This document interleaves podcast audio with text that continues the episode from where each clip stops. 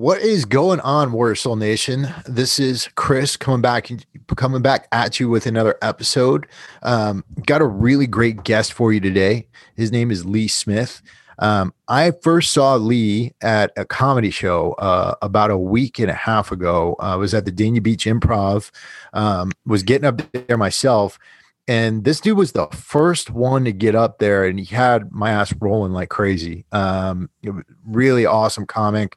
Uh, and then later on i learned that he is a united states army veteran who likes ak's and and i saw him up there on uh, instagram uh, firing away with his with his ak um, but uh, but he also likes ars too and we we had to talk about guns and uh, you know i wanted to get to know him a little bit more because he's hilarious and uh, uh, seemed like a great guy to know. So, Lee Smith, welcome to the Warrior Soul podcast. Thank you for having me, Chris. So, yeah, man. Um, let's talk a little bit about your background. You know, where'd you grow up? Um, uh, how'd you get into the army? Uh, and and and uh, what was that all about?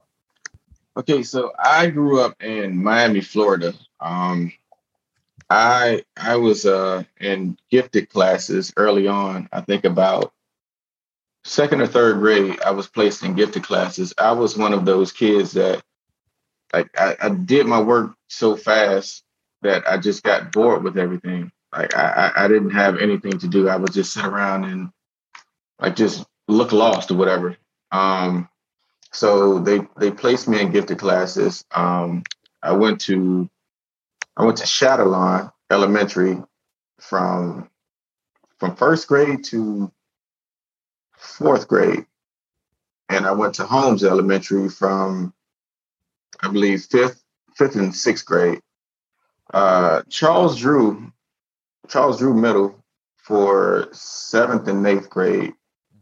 That was before they integrated sixth, seventh, and eighth graders together. Yeah. Um, I went to, uh, was it Hialeah Miami Lakes for high school and I was, you know, I was I was still in in those honors classes, and I I was still bored with everything. Um, I was the class clown at school. Pretty much every year I was in school, and I was able to goof off because I did my work. Like a lot of kids, they goof off and they don't do their work. Like mm-hmm. you're you're doing it backwards. So um, as long as I can produce, I mean, I can I can goof off. I, I, you know, I have the time for it. And um, every year I was, every year I was in high school from ninth until 11th grade. Everybody thought I was a senior because I always hung with the seniors. Mm-hmm. So um, I remember 11th grade, they tried nominating me for class clown because everybody thought I was a senior they couldn't do it. Uh, when I was a senior, nobody believed I was a senior because like nobody knew me, so they thought I was a freshman. Um, one class clown, uh, proudest moment of my life in high school. awesome. aside from graduating. um, so how I got into the military, I I was an introvert um, mm. growing up. I, I was the kid that would you know sit home, play video games. I you know I had friends. We we actually did play outside, unlike kids today. Like you, yeah, you, you have to try and pull teeth to get them to go outside. Like we wanted to go outside. In fact, not being able to go outside was a punishment. Now going outside is punishment. You know. Um, so I, I didn't know what I wanted to do in high school. Right. Well, after high school, I took the ASVAB I took the ASVAB test only to get out of class. Mm-hmm. Like that was that was the only reason I took the ASVAB, and I made a mistake and scored high. And uh, so, um, so after after high school, I graduated at the age of seventeen, and you know I graduated in June. My birthday isn't until September, so I didn't want to. I didn't want to work at a burger joint with a diploma um, every job I every job I wanted to to have, you had to be 18. My birthday's not until September. Um, I didn't want to sit at home not doing anything. Um, I wanted to I wanted to go to college, but I didn't want to have any student loans because you have to pay them back. Um, so I joined the military. I uh, I became I became a cook. I became a cook in the army. My logic at 17 was, you know, I'm a I'm a picky eater. So my logic was um if they're gonna teach me how to cook, why not do it?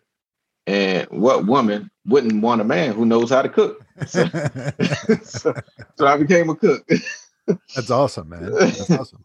So yeah, uh, so what was that like? Like what what was the training like for for for becoming a cook? Well, I, I'm I'm sure as you know, as soon as you're in basic training, like every everybody's a soldier first. Yeah. So yeah, so I mean, you you have to you have to train to be a soldier. Um, it was it was Halloween of 2002. Mm-hmm. That's when I went to basic training, and I went to Fort Knox, Kentucky. So leaving sunny Miami to go to snowing Fort Knox. Yeah, like it was. Oh my goodness, I, I, still remember that day. Um, yeah, it was it was snowing once I arrived to basic training. Um, boot camp. It was. I think it was the best time I've had in the in the army mm-hmm. because you you you know you you did something different every day and like I like I tell a lot of people, I'm I'm grateful for my time in the military because they instill things in you that you just won't get out on the streets. Right. So so I um I went to I went to Fort Fort um Fort Knox for for uh basic training. Went to Fort Lee, Virginia for AIT.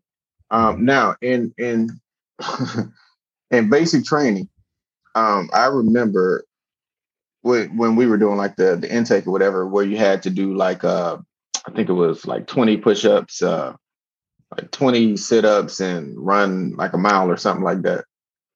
I think I did about did about four push-ups until I, I like I gave out. Like mm. I, you know, uh, I was a like a little skinny kid. Um, mm. When I left basic. My last PT test, I scored a 300. Oh wow. Yeah, I know. So so so um going to AIT, you know, because um Knox, Knox is it was an all male unit, mm-hmm. and I'm I'm grateful for that because they they didn't let up on us at Knox. Like we couldn't couldn't have sugar, couldn't have uh, like snacks or any of that. Um, our our beverages were basically water. Mm-hmm. That was that was it. So when I went to AIT in Fort Lee, I'm seeing like everybody from all these other um, forts. Um, I would say, especially Fort Jackson. Like I'm, I, you know, because and now it's now it's co-ed. So I'm seeing everybody like drinking sodas and and eating Danishes, I'm looking like a lost. Like, what? What is this? What? you guys not know about drill sergeants? so, so um, I remember one time we we had a run, and they they placed us in in three groups. A group is the fastest. B group is you know moderate, and C group is for the slow people. Mm-hmm. I was I was in I was in the A group, and I tried to fall into the C group, but they knew my PT score, so they made me run in the front with the A group. so so um after after uh after AIT, I was I had orders to go to Korea. And I think when I got my orders, I I like I didn't speak to anybody for about two weeks. because Like I, I didn't I didn't want to go overseas um, let alone Korea. And you know, you, you had people trying to tell you how good it was and everything, but like, I'm not trying to hear that. Like, you can, you can save that. It's it's falling on deaf ears. Yeah. So, so um, at the time, all right, in in in uh in basic training, mm-hmm. it was it was it was it was Halloween. That's what I got there. Yeah. Now Thanksgiving and Christmas is coming up. Mm-hmm. You're in you're in basic for what like nine or thirteen weeks or something like that. Yeah. I don't have any vacation days. Nobody has any vacation days, but right. because the drill sergeants didn't want to stay with the stay with the privates and everybody, uh, they made us go home. So I went home for two weeks during Christmas. Oh shit! Yeah.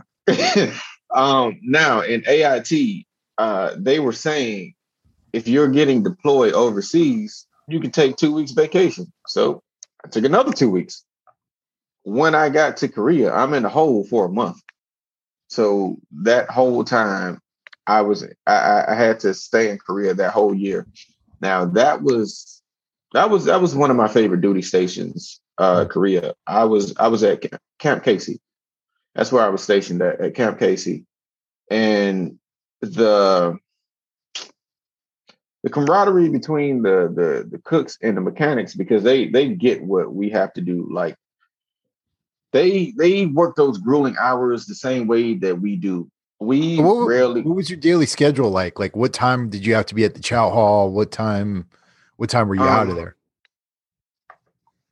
we would we would probably wake up around four o'clock mm-hmm. um get dressed we would have to toe the line around maybe five. They check out your cook whites, make sure everything's clean, everything like that, and then we start cooking. The first shift, I believe it was from like five five a.m. until about two p.m. Whenever whenever lunch ended. Right. And the and the the second shift, I, I believe they came on at ten a.m. until whatever time you got out of there. And sometimes we had those GI parties where everybody had to be at the DFAC. And um, it was from like 5 a.m. until maybe 8 p.m., sometimes Shit. later. Yeah, so everybody is in there because somebody messed up. Now everybody has to be in there suffering, cooking all day, cleaning all day. But it, yeah, it, it again, it, it it instilled discipline.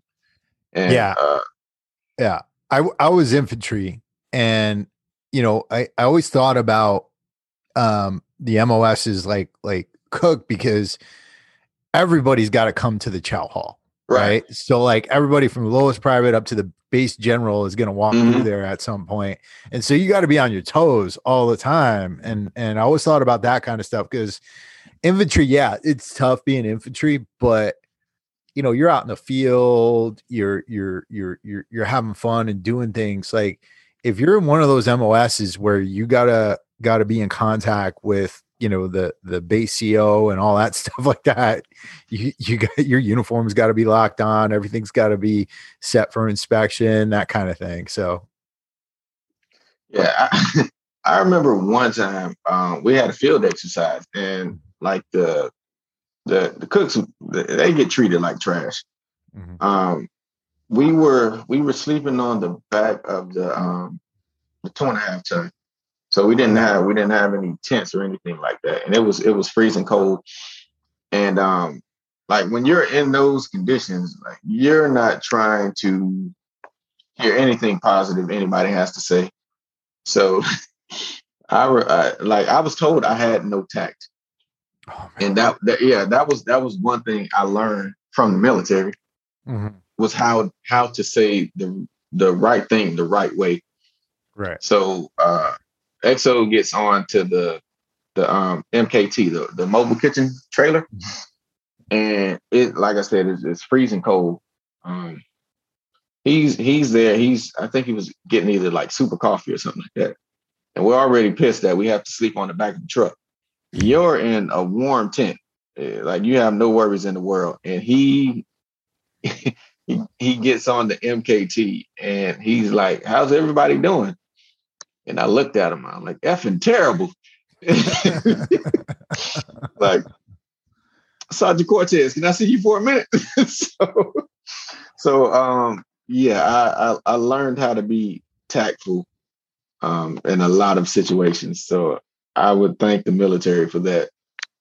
Cool. Well, so you did Korea. Did you uh did you get stationed anywhere else? Did you guys ever go on deployments or anything? When I when I was in Korea, that's when I that's when I met my my son's mom. She was a cook too. And yeah, we so we we met we met at a we met at a club somewhere in somewhere in South Korea, obviously not North Korea. But, but um yeah, but we were talking. We I think we met in like um, September of 2003, mm-hmm. and we you know we were talking to Dayton, and maybe like uh, two months after we started uh, dating, she wanted to get married. I'm like, oh no! I mean, we can still have sex, but nah. So uh, so and I was I was young and dumb. I was what 19 at the time, and she told me she was on birth control, which turned out to be a lie. Um, I ended up getting her pregnant, and I I left I left before her. I left Korea and went to uh, Fort Campbell, Kentucky. Okay. And she she went to Fort Campbell as well. So like even though I I even though she said I got her pregnant, I didn't really believe it or whatever. So we uh we met, we crossed paths in in a Walmart one day, mm-hmm. and you know I said, "Hey, what's up?" and we exchanged numbers, and that was it. I think she was upset that I just didn't engage and you know have a longer conversation or ask her how she's been or anything like that. So uh, fast forward, she she pretty much loses custody. Um, it was like drug abuse and child neglect, and you know, um, Fort Campbell it borders it borders Kentucky and Tennessee. Right. It's mostly it's mostly on the Tennessee side, but because the post office is on the Kentucky side, they just say Kentucky. Mm-hmm. So my son, he was about I want to say eight months old. He, you know, he was born prematurely and everything. So he was taken he was taken um, by the state of Tennessee and he was placed in a foster home. Oh man. And yeah, she like she had every opportunity to get him. Like they the state contacted everybody that was on her side of the family first. Like they she was she was married, so they tried to give custody to her husband, but like he he pissed hot. Uh, I think they went for her brother same thing. Like her sister, like everybody on her side of the family, they went to first. I was the last resort because I don't do drugs. Um, my urine was clean. Mm-hmm. Now I, I was I was living I was living on post at the time, and my unit was was getting deployed. I was I was on rear D. Mm-hmm. I was I, I was on rear D because I was getting an Article 15, like two or three of them. That's neither here nor there. Just know I was on. just know I was on rear D. So yeah. I was I was I was staying in the barracks, and the only way that I could get custody is if I had a place off post. Now I explained this to the chain of command, but they they they didn't want me like going going through everything trying to get a place off post. It was uh it was a uh I think she was like a like a, a KP. She was a KP. She was new in the DFAC. And we were talking and I told her about my situation. So me and her, we we got a place off post. She helped me get a place off post. And once I got the place off post, now now they want to give me like BAH and everything like that to help me out. So I, I basically took it upon myself to get a place off post so I can get custody of my son. I, I uh, took a uh, DNA test um, he was turned out to be mine. I went through parenting classes. Um, I did visitations with the foster home. Wow. So yeah, this was this was uh 2000. This was like I want to say May or June of 2005. Uh, I was I was doing all of this, and I got physical custody of him in December of 2005. So he was he was born June of 2004, I, have had I've had uh, custody of him since he was one years old, and yeah, he he'll be 18 this year. Oh wow, that's yeah. So so that's I'm, a crazy I'm, story, man. so like you didn't know that that you didn't even know that she had had a baby, but then they'd got in touch with you. no, then, no, I, I I knew she I knew she had a child. I just didn't know it was mine. Gotcha, gotcha. And then all of a sudden, it's kind of it's kind of thrust on you to be a parent, and wow, that's that that's pretty insane, man. Well, actually it, it wasn't thrusted upon me because I could have easily said, no, I don't want the responsibility. You can mm-hmm. just keep them in a foster home. Mm-hmm. But me, I wasn't, I was, my dad wasn't there. So I, I know how it feels right. to, to not be wanted and everything like that. And yeah. I told myself that I wouldn't do that to my child. So my, my dad not being there made me the great father I am because it showed me what not to do and how not to be a parent. Right. Um, now, as far as the Article 15s go, had I not done what I did, I would have been deployed and I wouldn't have been able to get custody of my son. So that's crazy. Would I do? Yeah. Would I do it all, all over again the same way? Yes, I would. Yeah.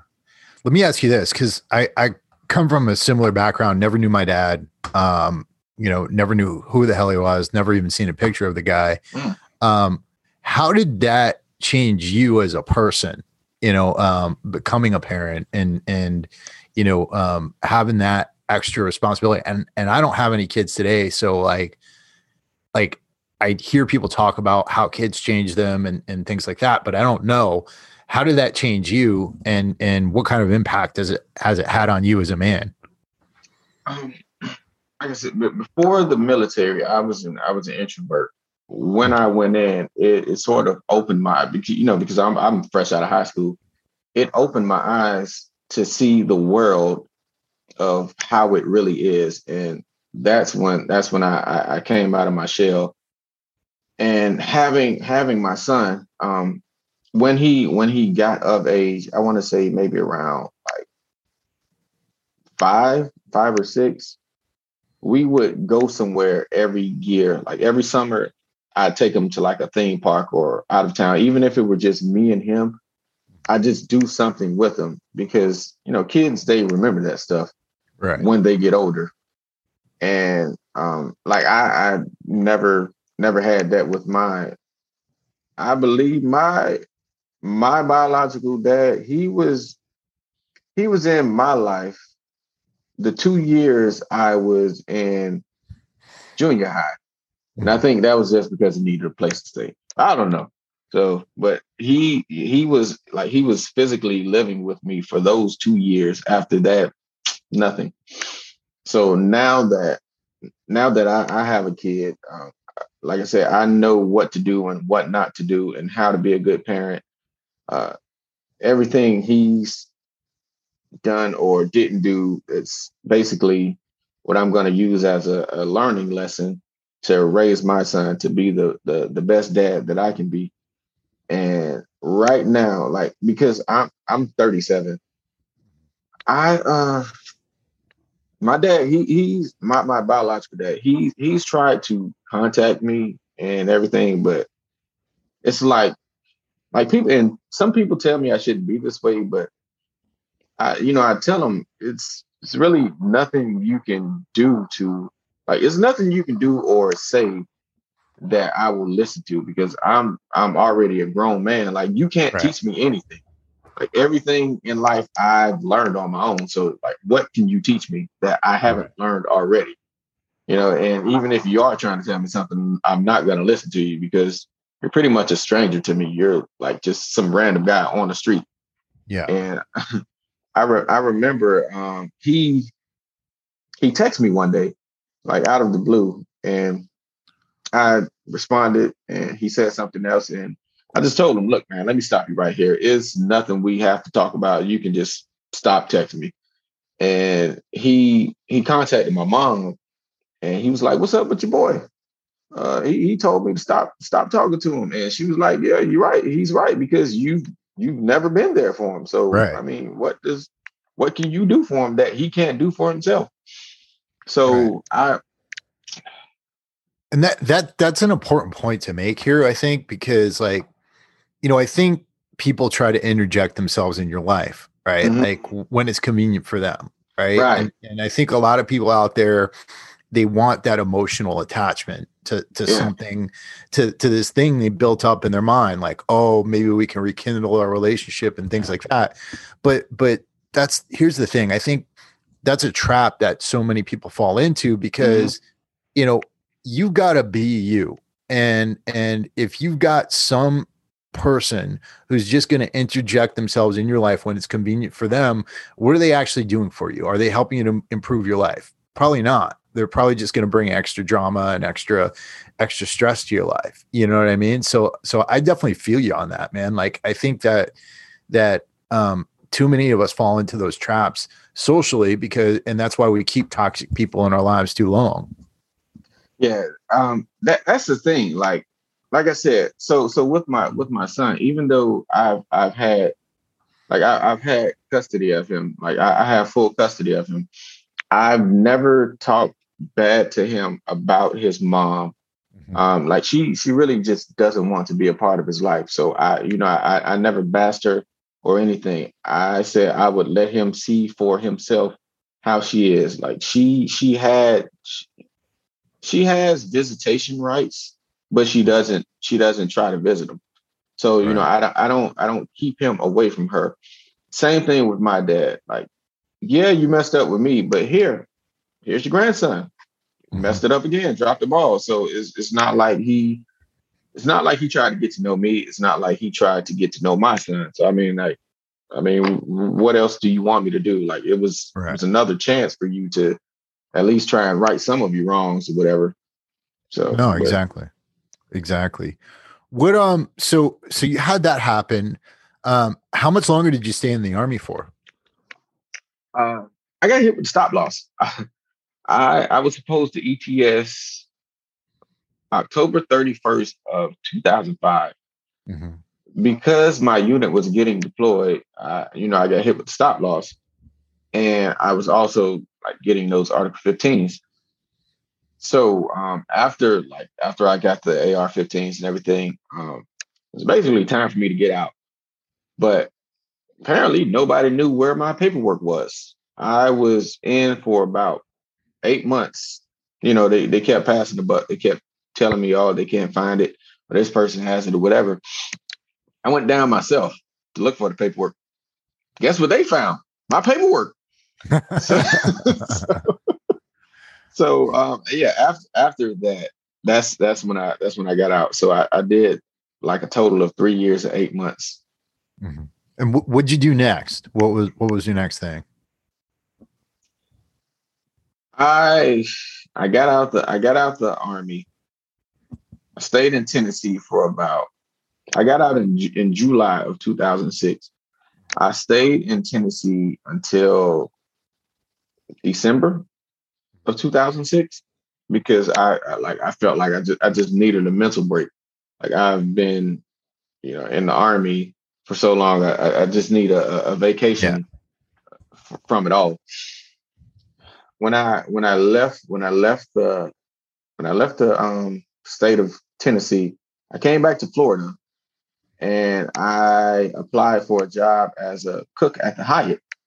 That's all I knew how to do. I was a cook. Yeah. so so I be, I became a cook at the Hyatt. I did that for about I want to say about three years. Mm-hmm. Did that for about three years. Stopped working at the Hyatt. I uh, I was I was looking for another job. I remember I was filling out an application at Applebee's to be a cook. And this temp agency called me. It was the city of Miami Gardens. And they they said, uh, we, you know, we we want to offer you uh, a, a change of occupation. We want you to do something different. So I basically left the application on the table and just walked out of Applebee's. And the next day I was I was at the city of Miami Gardens as a as a temp. And so I was a I was a desk clerk. Mm-hmm. And they had they had like plenty of temps before me, but they were they were dropping like house flies. When when I when I entered the building, they were running out of work for me to do, you know, because I, I had that I had that military mentality. Let's just let's just get it done. Like it's, it's no it's no breaks until it's everything is done. And that's that's one thing that they loved about me was was that I was I was dedicated to getting the job done. And when I when I was there, it was like two other temps. Like I was I was doing my work and theirs. And eventually they they were let go. And I was I was a temp for about a year. The the supervisor, she didn't know where the money was coming from or how she was getting it, but she knew she was she wanted to keep me on and I was I was getting paid like that. So eventually eventually it stopped. The the the temp job it stopped. But it was it was like I want to say like a, a month later, one of the other departments they caught wind of me and they picked me up for a little while. And the position that I was doing as a temp for code enforcement, it opened up online. So I applied for it and I got the job. Did that for about a year, uh, being a, a desk clerk. The position for a housing inspector opened up. I didn't think I was good enough for it, but they told me to apply anyway. So I applied and I got the job. So I went from making like nine bucks an hour as a temp to I want to say like twenty dollars an hour within two years. Oh wow! Yeah. Um. Again, it, I, I I have the military to thank for instilling those values because like it's the the thing is once once you once you've been in the military um more specifically I, wanted, and I'm not, I'm not like hating or anything on the other branches, but more specifically, uh, Army, Army, Navy, and Marines. From what I've heard, once once you've done once you've done that, everything in the civilian world is is just it's easy. Yeah, you know. So you, I mean, you you you've been through the wringer. Like it's nothing that you can throw at me that hasn't been done to me already. So a lot of things that the average person would complain about, like we'll look at it and be like, "What are you? What are you mad about? What's what's what's the problem?" You know. So yeah. that that's that's a uh, that was one good thing about it. That's I that's did. important. I think I think the other thing that's important is your mindset when you got out. You know, you had this new thing come across your desk, and it it it, it probably wasn't within because a lot of people get out and they think, oh you know, I was an infantryman. What can I do? Or, or oh, I was a cook. I got to be a cook for the rest of my life. And you had this new thing come across your desk. You decided to give it a shot, and you put everything you could into it. You know, and and that helped you move forward. Yeah. The the thing about me, um, I, it's it's not much that I can't do.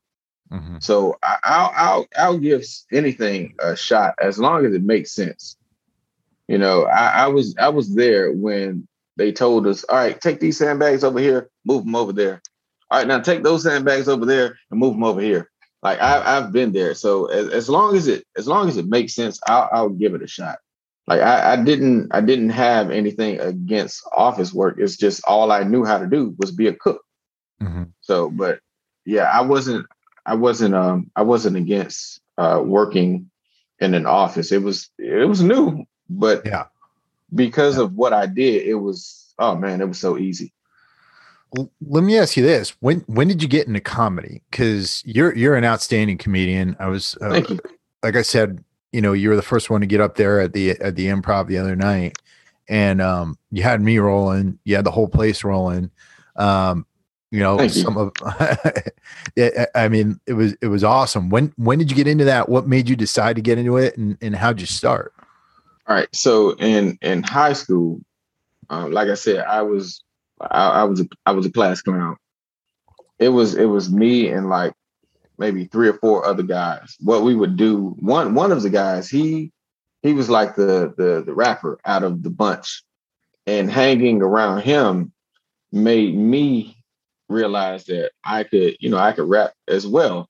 So what we would do is basically like freestyle jokes and just have a, a crowd of people around us.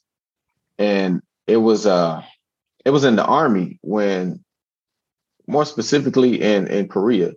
I, I met a guy. He was from Virginia, and he knew he knew somebody that was on a a base. It, it, was it was a camp next to ours. He he was from Virginia as well. So all three of us rapped, and the guy that was was in my unit, he he introduced me to the other guy, and that guy gave me some recording software. So from that, I was, you know, I, I basically self-taught myself how to record music, and I picked up little tricks along the way.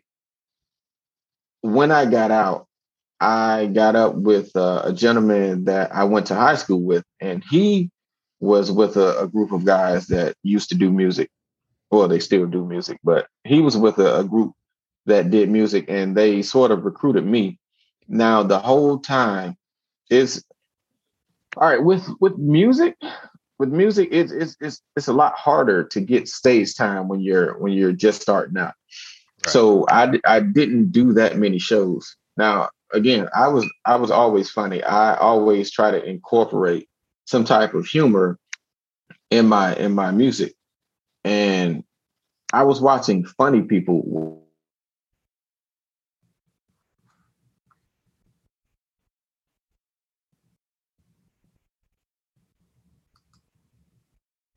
Well, I'm going to pause it real quick. So with uh with funny people, Adam Sandler, he's he's basically a, a comedian that has cancer, and he he like he's healed of the cancer, or whatever. That's the gist of it. Like I, I haven't seen it in a while, but I mean, he, he, just know that he's a comedian. So I, you know, I had a, an epiphany. I said I would try and do stand up one day. Um, if it works out, I'll just I'll I'll stop doing music and I will put my all into doing comedy. And the first show I did, it was it was at the Miami Improv. It was like two days before Christmas. Wow. I went up and everybody loved it. Like I got a standing ovation. So I basically just stopped doing music and I started doing I started doing stand-up comedy. And within the first year I was doing it, I won the the turkey contest, the mm-hmm. the turkey contest that the, the improv has. So that was a that was a good feeling. What's but the turkey with, contest? How's that run?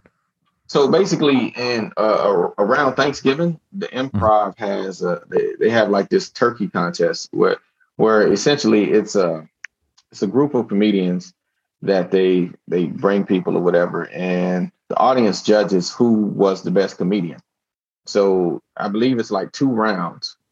So the the first round they pick maybe like four people or something like that to move on to the second round. And with the second round, that's when they pick the winner of the contest. Mm-hmm. And uh I mean, granted, it was like uh like 50 bucks, but I mean I still won. So yeah. you know, within within within a year of starting uh comedy, it was it was a good feeling.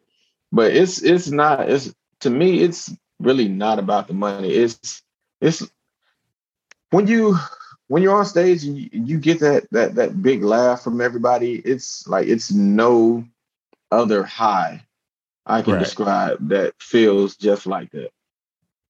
Yeah, I mean, it's addictive. Yeah, I, I, I've I've never been high high too often, but I can imagine there's nothing else like it. Like I, have, I haven't shot heroin and nothing like that, or maybe a edible or two, but that's about it. Heroin. Well, don't let me get into that.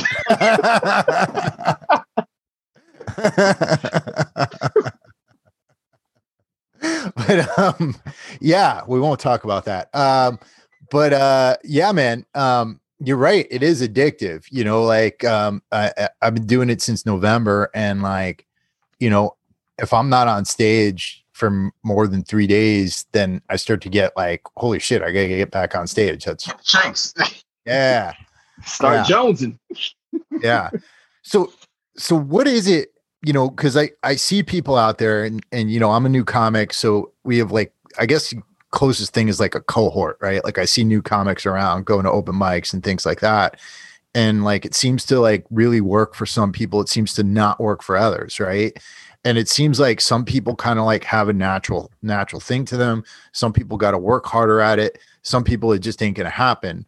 But what's the thing, you know, in in a person like you who who kind of took took it on naturally?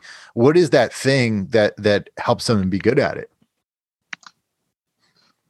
So the the what now this is just my personal opinion, uh, and you you'll have people who wholeheartedly disagree, but I feel like comedy is one of those things that can't be taught. Like it's either in you or it's not. Now people can probably teach you how to say things a certain way, but as as far as it being in you, like all right, for for example, I'm I'm sure you've seen my size. I'm like five, eight, maybe 160 pounds, right. 170 on a good day if I've been eating all week. But I'm not a, you know, I'm I'm not the stature of a, a football player. So like I'm not I'm not gonna go out there on the the Dolphins training camp and, and try and prove myself to be a football player. Like it, comedy is just one of those things. Like either either it's in you or it isn't. And some people, it, it I mean, it's it's it comes natural to them uh, quicker than others. But the the thing that I like about comedy is that there are no rules to it. Right. like like there, there's there's really like people can tell you all the time how you should do comedy, how comedy is supposed to be done. Whatever makes the people laugh, say it. I mean, like I so I I, I personally again, this is just me. I, I personally dislike comics or comedians that are uh, social media personalities. Like if that's where you started, mm-hmm. and that's all you're doing, you're you're you're really not a comedian. You're you know you're you're just online doing stuff until you've gotten onto a stage and proven yourself. Like you're you're really not a comedian. You're just someone online that's getting a, a couple of laughs here and there and I've I've seen it. I've seen it plenty of times where you will have social media personalities who deem themselves as comedians only to get on stage and think that what they did online will translate on stage and like those those are two totally different monsters and that that's that's what a, that's what a lot of people don't understand like stand-up comedians we have the we have the hardest job of entertainment. Because you can't with, with music they already know what they're getting into. With stand up you have to be able to figure out everybody in the audience to try and make them come on one accord and make them laugh at the same thing. And especially with today's climate like if uh, it's it's it's it's awful. Right. But it, it can be done but it, it, it takes it takes some work to to do so. Well, let me ask you this too, because like you know we're in a time and place where everybody's trying to get pissed off at something, right? Right. And and uh, you know we, we've had a lot of incidents with like Dave Chappelle. Um, mm-hmm. You know he's had his very famous very famous incident, you know, uh, Tony Hinchcliffe, who got in trouble a little while ago, and things like that. Um, it seems like it's getting harder and harder for comedians to do their job, which is kind of like, in my opinion, holding a mirror up to society and saying, right. you know, this is funny, right? Or look at mm-hmm. how ludicrous this is, or, or, shit like that. What do you think about all that? Like, like, do you think this is a phase? Do you think it'll pass? It's always funny until the joke's on you, and and that's that seems to be today's culture. Um, people can't take a joke nowadays. And like you said, everybody just wants to be upset about something. Like it, it doesn't even have to make sense. They they they just feel like they need to be upset. And people are let's just face it, they're too sensitive these days. And that's that's the one thing. The, the, the one thing about comedians is to basically escape reality, but at the same time, putting that mirror up to reality. Right. So, I mean, yeah, it's an ugly truth, but it, it has to be said. Mm-hmm. So just because it's about you doesn't mean it's not funny. You were just laughing at this guy over here, but now when it's your turn to be the butt of the joke, oh, you went too far. Yeah. And that's that's like that's something that just really doesn't sit right with a lot of a lot of people. Yeah. Have you um and I, I don't want to get in like names of rooms or anything like that, but like, have you ever been in rooms where, you know, it, it, they, they were a little bit restrictive in what you could do and, and how do you handle those types of situations? Not really. Um, if, if it's a, like I can, I can pretty much do whatever is asked of me. So I've, I've done, I've done like events in churches. I've done charity events with nothing but kids, and I've done events where it's nothing but adults that just want that dirty stuff. Yeah. And you know, if if I'm not if I'm not like they rarely put restrictions or limitations. It's always good to do some reconnaissance and know what you're getting into before you actually go on stage. Like mm-hmm. sometimes I'll if, if I know I'm performing somewhere, I, I try to at least check that spot out a week in advance just so I just so I know what I'm doing because you can you can do one set tonight and kill at a spot. You can right. do that same set the next night and bomb. Yeah. It's it's it's all it's all about knowing your audience. I sometimes I I go in with the purpose of pissing somebody off. Mm-hmm. Uh but it's it's it's all it's all in good fun and nature. Mm-hmm. But as as far as far as restrictions go, the the, the the the clubs they rarely put restrictions on you. It's the audience members that want to be upset about nothing.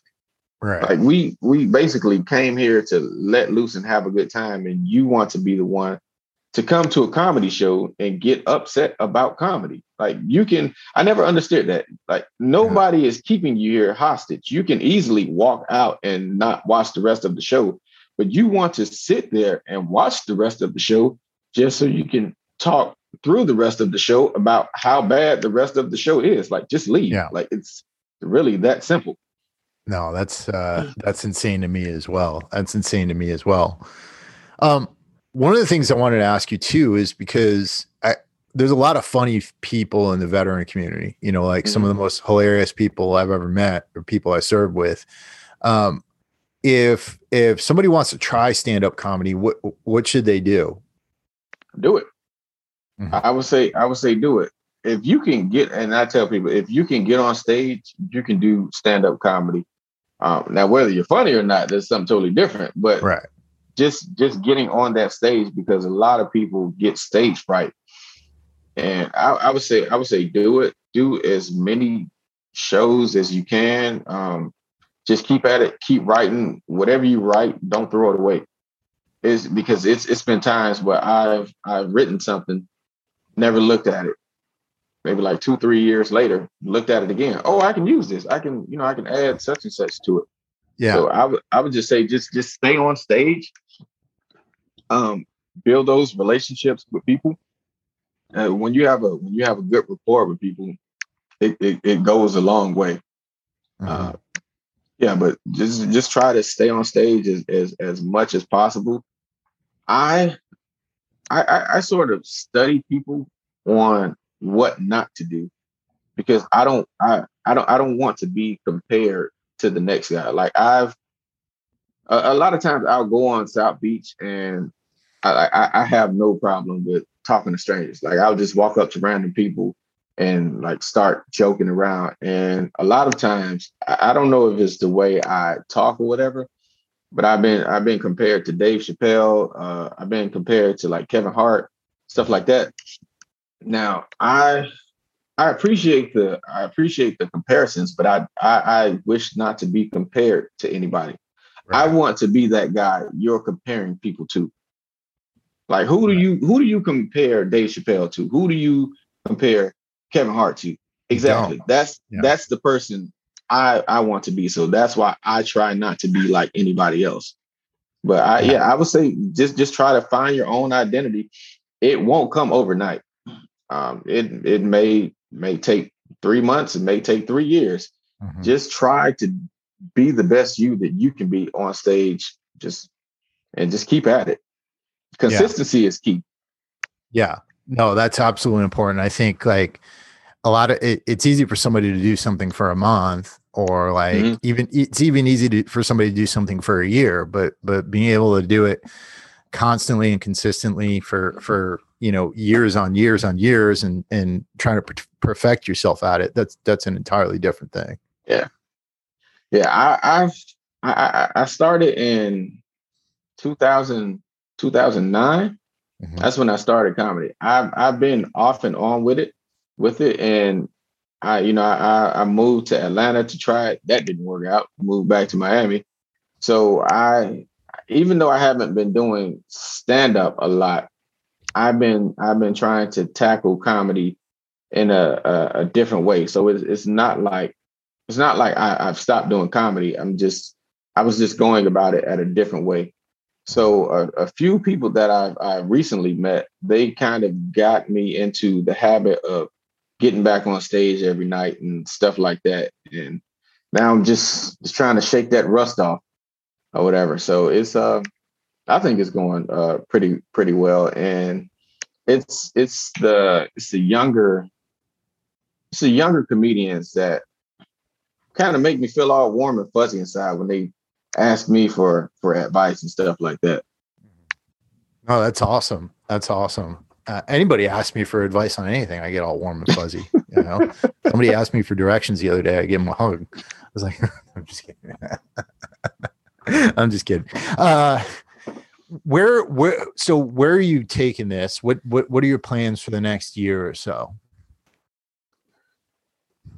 so the the, the way the way my life has been it's, it's it's sort of it's sort of like the butterfly effect if the simplest thing would have changed i wouldn't be where i'm at right now right and i you know I, I had to i had to just sit back and assess everything from the past for instance, the situation with, with my son, had I not received those Article 15s and been on rear D, I wouldn't have had custody of him. Mm-hmm. Um, every everything everything that you do, and again, this is just my belief. Everything that you do is for a purpose.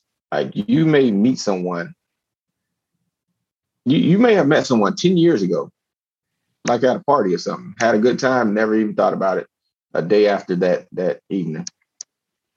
10 years later, you may have ran into them and they might they might have been the person that you needed to like secure a bank loan or.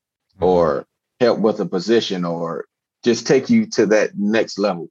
So all because all because of a, a conversation you had 10 years ago. So I, I don't I don't think I don't think anything is done by accident. I feel like everything is done by design simply because of the way my life has been. I try to take it one day at a time. When stuff looks bleak and not so great, I, I I don't I don't get down about it because I I feel like everything will work out the way it's supposed to.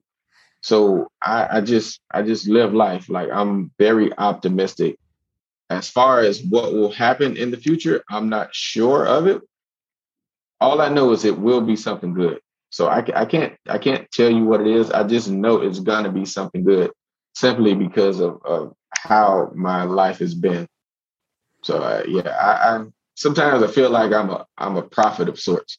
Like I'll say something and it'll come to fruition. Like I'll I'll say something about you getting a new car, and next week you'll get a new car. It only works for other people. Like it doesn't work for myself. Like I, I can't say, yeah, I'm to win a lotto when it happens. Like this, I, I think it just doesn't work for me. So I can, you know, I can I can manifest it for other people, but uh, yeah, it doesn't doesn't quite work the other way around. Like I've I've tried it a couple times. Had the lotto tickets in the Bible, uh, prayed on it. Uh, just didn't happen. I guess I got to get my money the hard way. So uh, yeah, yeah. They say you attract what you fear. You know, so yeah. I, I, I developed a fear of uh, big booty nurses, but I'm just kidding.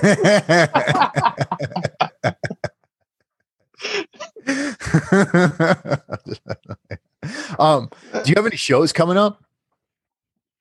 We actually we went to we went to Tampa Improv last night. Mm-hmm. We we we had fun there. Um, nice. We're we're lining some things up for the future. We're, we're trying to put together. I don't want to speak on it too much. I want to let it happen first, and then and then bring it to the forefront with everybody.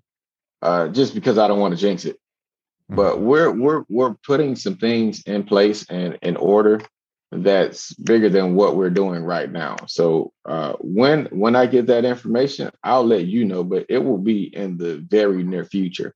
So we're we're basically trying to change the the, the game of everything. Nice. Nice. Well, that's awesome. Where um where can the audience go to keep up with you? Um and and how can they help you out right now? Well, every social media handle I have is Lee Smith is funny.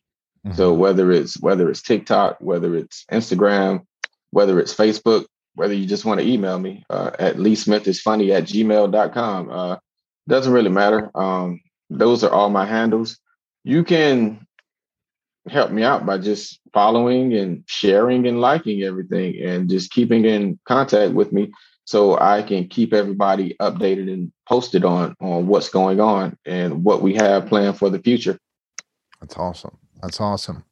Well, Lee, man, this is a great conversation. You know, I really, really enjoyed talking to you about your story, hearing hearing about your life. Um. I think think there's a lot of lessons in here. You know, um, uh, paying attention i think is a big one for this for this episode because you know like lee said you're never gonna know what that thing is that could change your life you know being out exactly. there trying things exactly like like you know you run into a person and and and that person could be the person to bring you up to the next level you know um consistency that's another huge one yeah. because a lot of us we we we try something and then you know it's a little bit hard a little bit difficult and we give it up you know the the, mm-hmm. the first sign of uh first sign of uh um of difficulty you know you got to stay consistent if you want to get good at something you know lee's been doing comedy for 11 years on and and uh you know if you want to get good at something you got to get your 10,000 10,000 hours in um and anything else you want to add to that lee um, not really. I mean, but even even the way we cross paths, I I met Hanson a couple of years ago when I first started comedy, and and he told me about you, and and that's what made me take notice. So, like I said, you know, you you may you you may meet somebody or something may happen, and you may not know that it's set, setting you up for something greater Mm-hmm. And I, I mean, I just really appreciate uh, the conversation that we've had and you taking your time out to interview me. Absolutely, man. Absolutely. Yeah. And thank you for coming here because I think a uh, great conversation and, and, you know, you're giving some great knowledge to this community. So well, awesome. Awesome. Uh, to everybody out there, I hope that you enjoyed this conversation and I hope you're actually taking some of these lessons to heart um, definitely check out Lee's stuff because, like I said, he's funny as hell. If you see him, if you're in the South Florida area or anywhere else that Lee's performing, and you see he has a show coming up, definitely go and check him out because, like I said, you'll be laughing your ass out, laugh, laughing your ass off. Um, with that, guys, it's Friday. It's getting late. Time to go home, get out of work. Uh, got to snuggle up to my girl a little bit and then uh, get on with the weekend. So, um, this is Chris Albert and uh, Lee Smith, and we are out.